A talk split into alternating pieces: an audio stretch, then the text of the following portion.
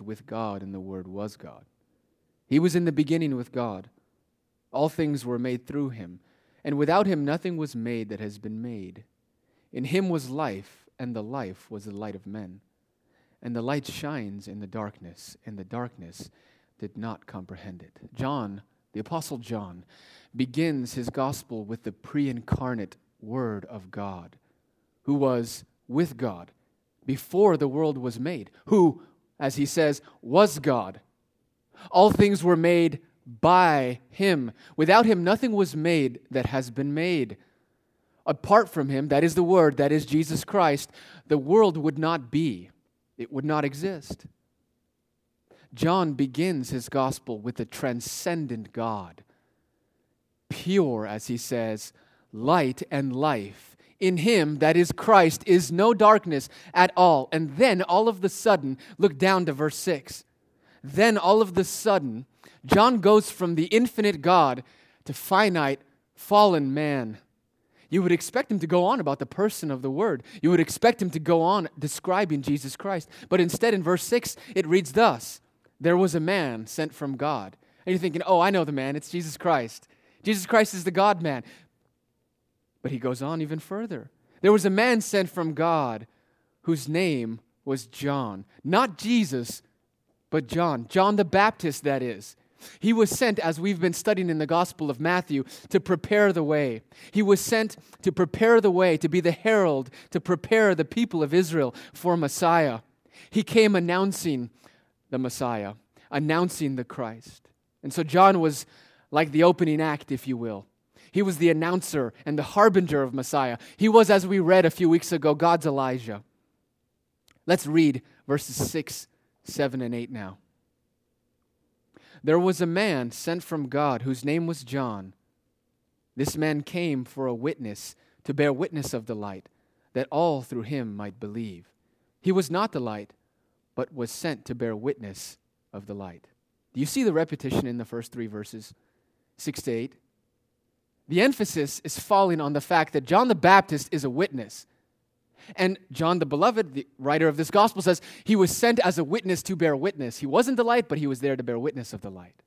And you hear it, witness, witness, witness. And the Greek word is marturion, where we get the word martyr from. But John himself was sent to be a witness, to prepare the way, to bear witness, and really to point to the light, to point to another. And you might be thinking, a light? Who needs to bear witness of a light? If you're in a dark room, light draws attention to itself. Light shines in the darkness, and you don't need someone necessarily to point it out.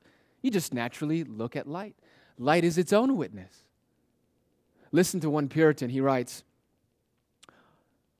"Unless, of course, your eyes are shut. Unless, of course, you're blind. Then a witness is absolutely necessary. And let me say that Christ's light needs no man's witness, but our darkness requires a witness." Our darkness requires a John the Baptist, if you will, a preacher, as Paul said in Romans chapter 10, one who would go and proclaim and declare tidings of good news. Our darkness and our blindness require a witness. Non-Christian, these services are designed for you. We're here putting this service on because we want you to hear the gospel, because that is essentially what Christmas is all about. It's about Christ, and it's about his gospel truth. Non-Christian, there's no easy way for me to say this, okay? You're blind. You're blind. And it's hard to say that because there's really no easy way to say it without sounding arrogant. But let me say to you that I'm speaking as one who is born just as blind as you are. And God commands blind people to look. He commands, you hear that, blind people to look.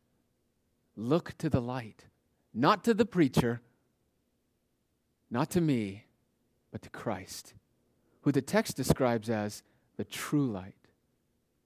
How will and how does God open blind eyes? When the blind look. When the blind say, "I want to see. I want light to shine on my darkness." When the blind, apart from their own ability, look, Then God gives light, and it shines, and the day dawns. The Apostle John, who writes this gospel, writes so that all who read and hear the words of this gospel might believe in the person and work of Jesus Christ. He writes this gospel so that you might look, And the stated purpose of John is given in chapter 19 and verse 35, and here from John himself. And he writes in the third person, he who has seen and testified, that is John, his testimony is true, and he knows he's telling the truth, John writing about himself. And he says this, so that you might believe. John is testifying. He has a testimony, and it's true, he says. And I'm testifying so that you, reader, listener, might believe in the truth. Now, who's the truth in the Gospel of John? Who is the truth? Oh, Pastor, you misspoke. You mean, what is the truth? No. Who is the truth in the Gospel of John? John 14:15, Jesus says, I am the truth. Christ is the truth. He is the person of the truth. He is the incarnation of the truth. He is the embodiment of truth. Jesus said to Pontius Pilate as he stood right before his condemner, as we studied last week, he says to Pontius Pilate, and here's really the reason for Christmas and why we celebrate this Advent. He says to Pontius Pilate, for this reason was I born, Pilate, and I've come into the world. And here it is, to bear witness to the truth. Having been condemned by his own people, the Jews, and he was standing before this Gentile Pontius Pilate, disheveled, bloodied, beaten, bruised, and swollen. He says to him, Pilate, everyone who hears my voice hears the voice of truth. And he's implicitly saying to Pilate, follow me, Pilate. Embrace me, Pilate. Believe me, Pilate. And that's what Christmas is about. It's about Christ. It's about hearing the gospel and responding to the King. It's about responding to Jesus the Savior. It's about responding to Christ the Messiah. It's about responding to Emmanuel as we sung, God with us. That is what Christmas is about. That is what this church is all about. That is what this service is all about. And that's what Christianity is all about. And I pray that God would open hearts and blind eyes in and through the preaching of His Word as we worship together.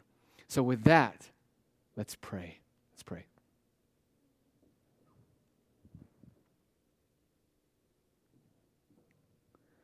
Lord, we all come in need. And admittedly, Lord, there's some who are in greater need than others because their sins have not yet been forgiven. And so the hour is urgent. Your word is critical. Lord, I pray that the gospel truth, Christ Himself, the true light, who came to shine on all men, would open blind eyes. And Lord, I pray that they would hear the word, confess darkness, and turn to your very light. We thank you again for this season. And Lord, it's not just a time where we celebrate your coming, but also your cross. And Lord, more than just this time of the year, our lives are a demonstration of your life. Our lives are a celebration of who you are and what you taught. We commit ourselves to you and our time to you. We pray all this in Jesus' name. Amen. Will you read with me now verses 6 to 13? I've read pieces of it, and we've almost already begun. But let's read verse 6 down to 13. John's Gospel, chapter 1, verse 6. There was a man sent from God whose name was John. This man came for a witness to bear witness of the light, that all through him might believe. He was not that light, but was sent to bear witness of that light. That was the true light, which gives light to every man coming into the world. He was in the world, and the world was made through him, and the world did not know him. He came to his own, and his own did not receive him. But as many as received him, to them he gave the right to become children of God, to those who believe in his name, who were born not of blood, nor of the will of the flesh, nor of the will of man, but of God. The outline this afternoon for this text is thus. John, the witness. Man's darkness. John's witness and man's darkness. Point number 2. And lastly, we'll end with God's light. John's witness, man's darkness, and God's light. So firstly, John's witness. In fact, we've already begun. We've already read verses 6 to 8 multiple times. There was a man sent from God, sent of God. John the Baptist was a man on a mission. He was sent of God, commissioned by God to accomplish a specific task. He was not of men nor of the will of men. He did not have his own agenda. And when his mission was accomplished, John the Baptist faded into the background. John himself said that Jesus Christ must increase and I must decrease. John himself said, Christ must increase and I must decrease. There is one who is greater than me, who is before me, and he comes after me. John's ministry was a mile marker, okay? So John the Baptist was essentially the green freeway sign, and Christ was just over the hill, so that when the traveler arrives at and reaches destination, or rather, I should say, if I want good theology, the destination reaches the traveler. When Christ is come, no one is thinking about the green freeway sign. No one's thinking about the mile marker, because the purpose of John's ministry was to reveal another. The purpose of John's ministry was, as we read over and over again, to be a witness. And so he comes, verse 7, as a witness, to bear witness to light. So that, and here's the stated purpose, all might believe. So that all might believe, he came to bear witness. And just so we don't forget, the apostle says it in verse 8 again. Look at the repetition. He says it this time in the negative. He, that is John the Baptist, was not the light, but was sent to bear witness of that light. He taught people then to look through himself to Christ, through the preacher, as it were, to the one preached, that is Christ. John was but a beam, and Christ is the sun. John was simply a shadow, and Christ is the substance. John was the agent of belief. Christ is the object of our belief and the object of belief. And as we said, we don't need someone to point light out to us, right? We're sitting in darkness. We don't need someone to draw our attention to light. It draws, in fact, attention to itself. Unless, of course, that dark place is our souls. Unless, of course, we've shut our eyes. Unless, of course, we're blind. And while, verse 10, true light has come into the world and shines on all men. Hear that. Light has come into the world, it shines on everyone. But that doesn't mean that everyone sees the light. It shines upon you whether you recognize it or not, whether you open your eyes or not. And this text says, look at verse 9, that the true light shines on all men. But again, that doesn't mean that all see it. In fact, verse 10 says that the world did not see it. They did not know him. And look at verse 11. His own, he came to his own, and his own did not even see it. They did not receive him. So the light shone, the light was shining, but fallen man is blind. They don't want to see the light. And so they've shut their eyes and retreated into the dark dungeon of their own hearts. And John was sent of God to bear witness. He was sent of God to bear witness so that all might believe, so that we might believe. And while the reader is optimistic, because we read the first 6, 7, 8 verses here, the reader's optimistic. Yes, God has come into the world. He's visited his creation.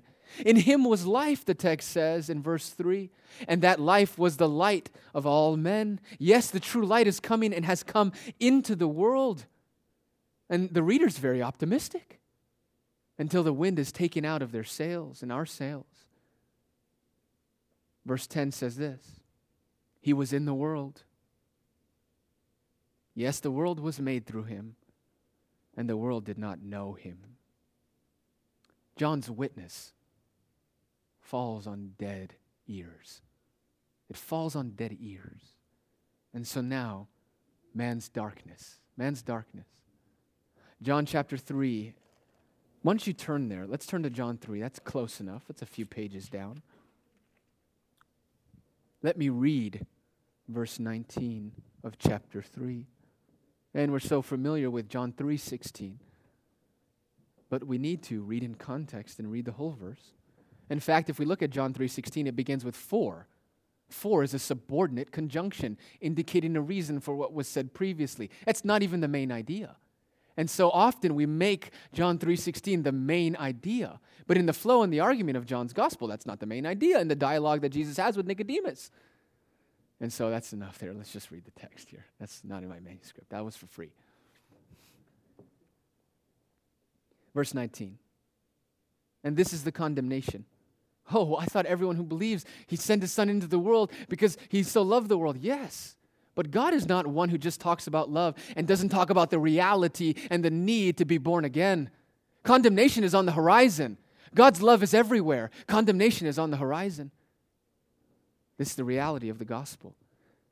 Okay, I got to stop interrupting myself here. Verse 19. And this is the condemnation, that the light has come into the world, and men loved darkness rather than light, because their deeds were evil. For everyone practicing evil hates light and does not come to the light, lest his deeds should be exposed. But he who does the truth comes to the light, that his deeds may be clearly seen that they have been done in God. Secondly, man's darkness. Now, man's darkness, turn back to John chapter 1, is demonstrated really in the progression of thought in verse 10. He, verse 10, that is Christ, who is the true light, he was in the world. He was here, okay? True light, Creator God, was here. And the verse goes on, the world that he was in, and that we're all in, was made through him. He was the Creator. He was the Creator who became creature. He was the Creator who dwelt among us. And that's what we celebrate in the Advent season. That's what we celebrate during Christmas. Now, just let me back up here and put a little parenthesis in. He was in the world. He, capital H, the person of God, Creator God, stepped into the creation. That's amazing. That God would come into this fallen world. That he would come to be Emmanuel, God with us. Which is to say this, he left his heavenly home for a hell-forsaken world. He left the world of glory for a fallen world of shame. He left the heavenly communion that he enjoyed with his heavenly Father to be rejected and despised. Philippians 2 says, the one who was infinitely worthy made himself of no reputation. The one who is King of Kings and Lord of Lords came to be a servant. The infinite God came in the likeness of finite men. The one who is and possesses infinite dignity in and of himself humbled himself. The life giver who was life himself came and he died, even on a cross. So here's the condemnation. Here is the darkness. Verse 10. He was in the world. He made the world. And the world didn't know him. It didn't know him. Light shines, verse 5, into the darkness, and the darkness did not comprehend it. It did not understand the light. What about you this Christmas? What about you for the next few days and really for the rest of your life? Have you recognized your Creator? Do you know him? I'm not talking about a superficial knowledge.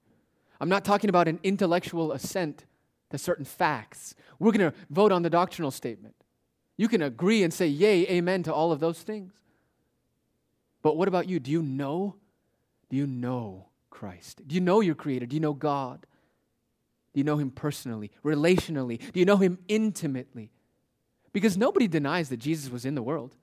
Everybody believes that there was a man named Jesus who was in Israel and he was in the world, if you will, duh. Everybody knows about Jesus. But what John means by the world did not know him is that the world did not, verse 12, believe in his name. Verse 13, the world was not born of God. They were not born again of God. And so the darkness of man's heart says that they reject him. If God is light and in him is no darkness at all, then man is darkness and in him is no light at all. So dark is man that when light shines, our text says that they didn't recognize it. They didn't recognize it. They did not receive it or even comprehend the light. Sin has destroyed all of our faculties, inasmuch as light shines and it's incomprehensible to us. Sin has destroyed our faculties inasmuch as we can't even recognize our Creator when He's standing just before us. Or maybe I should say this. Maybe I should say that sin has actually perverted our faculties so that we do recognize light, yet we love darkness. Maybe I should say that we do recognize our Creator, but sin has so perverted us that when He stands just before us, we don't want to bow the knee, but we want Him dead. We want Him crucified instead. Oh, the darkness of fallen man. And beloved, as if it couldn't get any worse than the world rejecting Him, it does get worse. Look at verse 11. He came to His own, and His own received Him not. This rejection pierces closer to the heart than what preceded. What preceded was a general rejection, but now we have Jesus walking into His own home, and rather than an embrace, He walked into His own home, to His own people, to His own kind, to His own nation, and rather than an embrace, they hung Him on a cross. Rather than acceptance, He was despised and rejected. Man of sorrows, what a name for the Son of God who came. Again, let me back up an application here. What about you? What about you? Will you recognize Him when He comes and has come? Will you receive Him this Christmas? And some of you might be asking, as you're listening to this, you might be asking this question. How can I, in my darkness, receive the light? And there's the contrast. How can I? You just described me as blind. How can I, in my blindness, see anything, much less light? And if you're asking that question, you're on the right track. You're on the right track. Now, if you're not asking that question, then you need to go back to the witness. You need to go back to John the Baptist. You need to go back to the word preached and declared. And what you need to do is you need to confess darkness. And so here's the outline. John the witness, man's darkness. What you need to do if you're not asking that question, okay, is go back to the Word of God, to the gospel of God, to what you've heard, to consider your darkness, your sin, to confess it, so that you might receive the light, so that you might ask with everyone else who's asking in this room, how can blind people see? How can I, a blind, darkened sinner, see light? That's the imperative question. And that's the question that the trembling heart asks, that's poised and prepared to receive. And here's the last point, God's light. God's light. My last point this afternoon, God's light. While the world did not recognize and receive Him, while He is despised and rejected, yet, some of your translations say, yet. Oh, thank God for the yets of Scripture. Yet, as many as did receive Him, because there are a few whose blind eyes have been opened, where the children of wrath, Ephesians 2:3, become children of God. Where the enemies of God, Romans 5:10, become the sons and daughters of God. Verse 12, yet as many as received Him, to them He gave the right to become children of God, to those who believe in His name. And lest you get ahead of yourself here, lest you say, oh, well, I have to receive Him. It's up to me. after I believe in his name, then I have the right to become a child. I have rights after all, don't I? Lest you get ahead of yourself. Me, me, me, I. It's what I do, and thus nullify the sovereign grace of God. Let me remind you that blind people just don't decide to see. They must be given sight. And that's exactly what he says in 13. Look down to verse 13. Who were born not of blood, nor of the will of the flesh, nor of the will of man. 3 clauses to describe and to emphasize something, that you're not doing it. You don't cause God's light to shine. God shines. You don't open blind eyes. God opens blind eyes.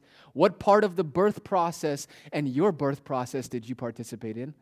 None of it. You were born. You were given birth, and so too in the gospel, it's compared to a birth.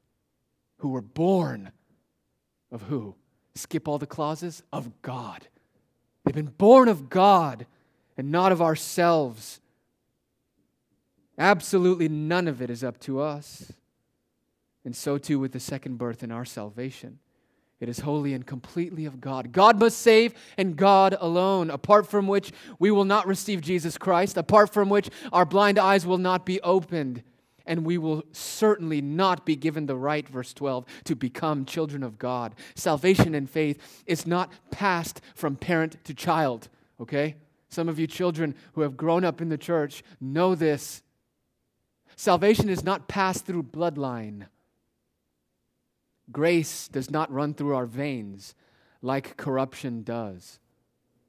A Puritan writes, man polluted and corrupt brings forth sons in his own pollution, in his own likeness. But man saved and sanctified does not bring forth sons in that likeness. Which brings us back to the question. How can a blind and deaf man see and hear? Are you ready for the answer? He can't. He can't. Unless God does something. Unless God opens eyes. And beloved, God is merciful. God is gracious and kind. And he's kind to those who plead for mercy. He gives grace to those who plead, God, open my eyes. How can the blind see? Simple. They ask the light to open their eyes. They ask the eye opener to open theirs. And he will. He will. Not because you willed it or we willed it. Not because it was a product of flesh and blood or the will of man, but because God shows mercy. But because God is willing and causes us to be born. Verse 13, how is this done? When the witness points to the light. Look at the light. When the witness points to the light, and then the one who receives that witness confesses their darkness and pleads for God's mercy and grace. Not again because they deserve it, but simply because God is gracious, and then he gives. And he gives in abundance. God loves people who are desperately looking for him. And he loves desperately blind people who are looking for him. He loves blind people who know they're blind and are looking for the true light. Remember old Bartimaeus by the roadside? When I was being candidated for this church, I preached a sermon out of Mark chapter 10 about a blind guy named Bartimaeus who sat by the roadside. And he heard that Jesus was passing through, and he was in Jericho. Jesus was on his way to Jerusalem to celebrate the Passover, and Bartimaeus hears. He simply hears because he's blind. He has no other sense to know that Jesus is coming. And so he hears the procession. They say, hey, Jesus is passing by. And so what does he do? As a blind person, you don't see blind people jumping around, usually. I've never seen one. But this man, the text says, jumps up. And he begins to cry out. And he begins to, Jesus, Son of David. He doesn't know where he is, because that's what blind people do. They cry out when they need someone. Help! Jesus, Son of David, have mercy on me. Have mercy on me. How will the blind see? How will you in your darkness receive him? You cry out to him. And the heart that cries out is a heart that believes in his name. And the heart that cries out to him and believes in his name is the heart that has been given the right and the privilege to become a child of God, a son and daughter of God. The same heart is the heart that's screaming out, Son of David, have mercy on me. Turn to John 9. Turn to John 9. In the context of John 9, Jesus has just healed a man who was born blind. And this man returns to the synagogue, and they cast him out because he's been healed by Jesus. Let's read John 9 in verse 35. Jesus heard that they, that is the Pharisees, the rulers of the synagogue, had cast him, that is the one who was healed, out. And when he had found him, that is Jesus, Jesus finds this guy. He says to him, Do you believe in the Son of God? And he answered and said, Who is he, Lord, that I may believe in him? And Jesus said to him, You have both seen him, and it is he who is talking with you. Then he said, Lord, I believe. And he worshiped him. That's a picture of the Christian life. Look at verse 39. Here's my point. And Jesus said, For judgment I have come into the world. That doesn't sound like Jesus, does it? Well, it doesn't sound like the Jesus that the world puts forward, or maybe loosey-goosey Christianity puts forward. Seeker-friendlyism and inviting everyone, sign a card, say a prayer. The Jesus of the Bible begins thus, For judgment I came. And here's the judgment. That those who do not see may see. And I got to pause here. That's so beautiful. I came for judgment so that the blind people would see. And here's the judgment. Let's keep going here. And that those who see may be made blind. That's an amazing phrase, isn't it? Because there's a bunch of people who think they see. Oh, I don't need a Savior.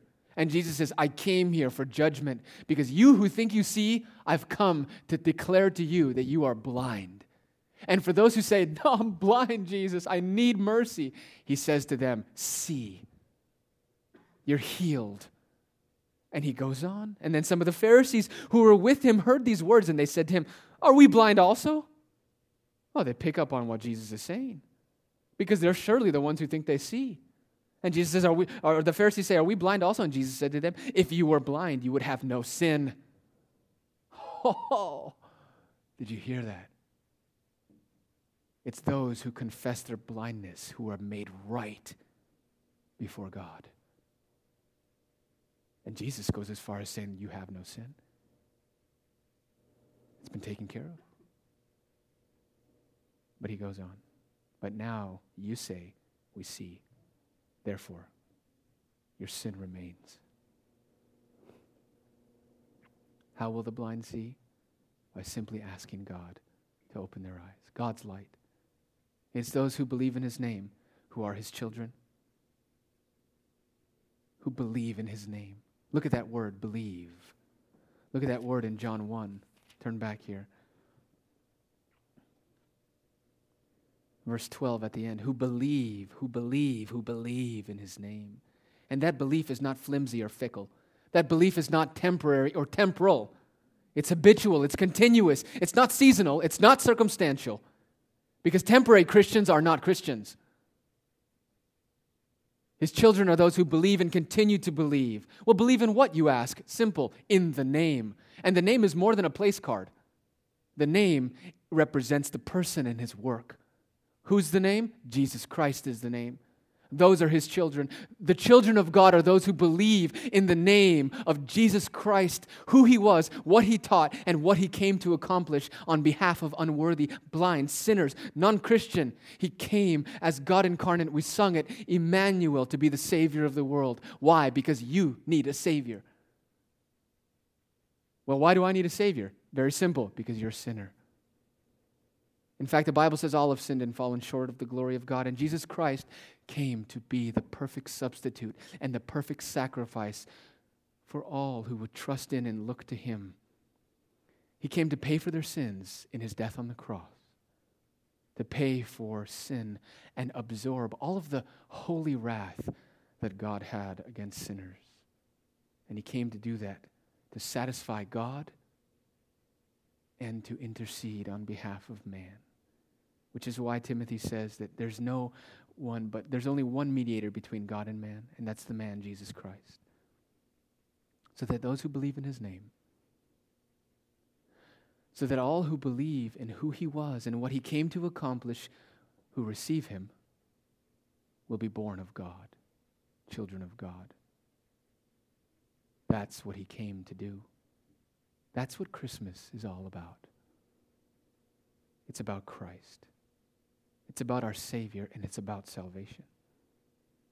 Turn with me, before we close in a word of prayer, to Matthew chapter 1, the beginning of the Gospels. And Basil read it eloquently to begin our service. The account, according to Matthew, of the birth of Christ. One of my favorite verses. Now, the birth of Jesus Christ in verse 18 was as follows. After his mother Mary was betrothed to Joseph, before they came together, she was found with child of the Holy Spirit. Then Joseph, her husband, being a just man and not wanting to make a public example, was minded to put her away secretly. But while he thought about these things, behold, an angel of the Lord appeared to him in a dream, saying, Joseph, son of David, do not be afraid to take you Mary, your wife, for that which is conceived in her is of the Holy Spirit. And here's the angel. And she will bring forth a son, and you will call his name Jesus, for he will save his people from their sins. Do you believe in his name, that he's the Savior? Then receive him as such and give glory to God. Let's pray together.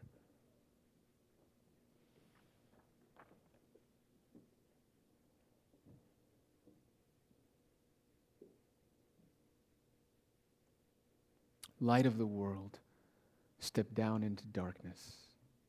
Open our eyes. Let us see. Beauty.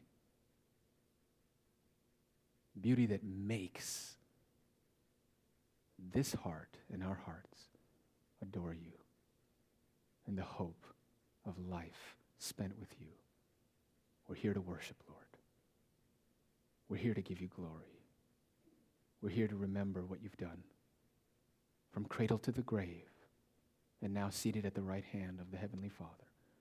We rejoice and celebrate all that you are for us. We thank you. We pray this in Jesus' name.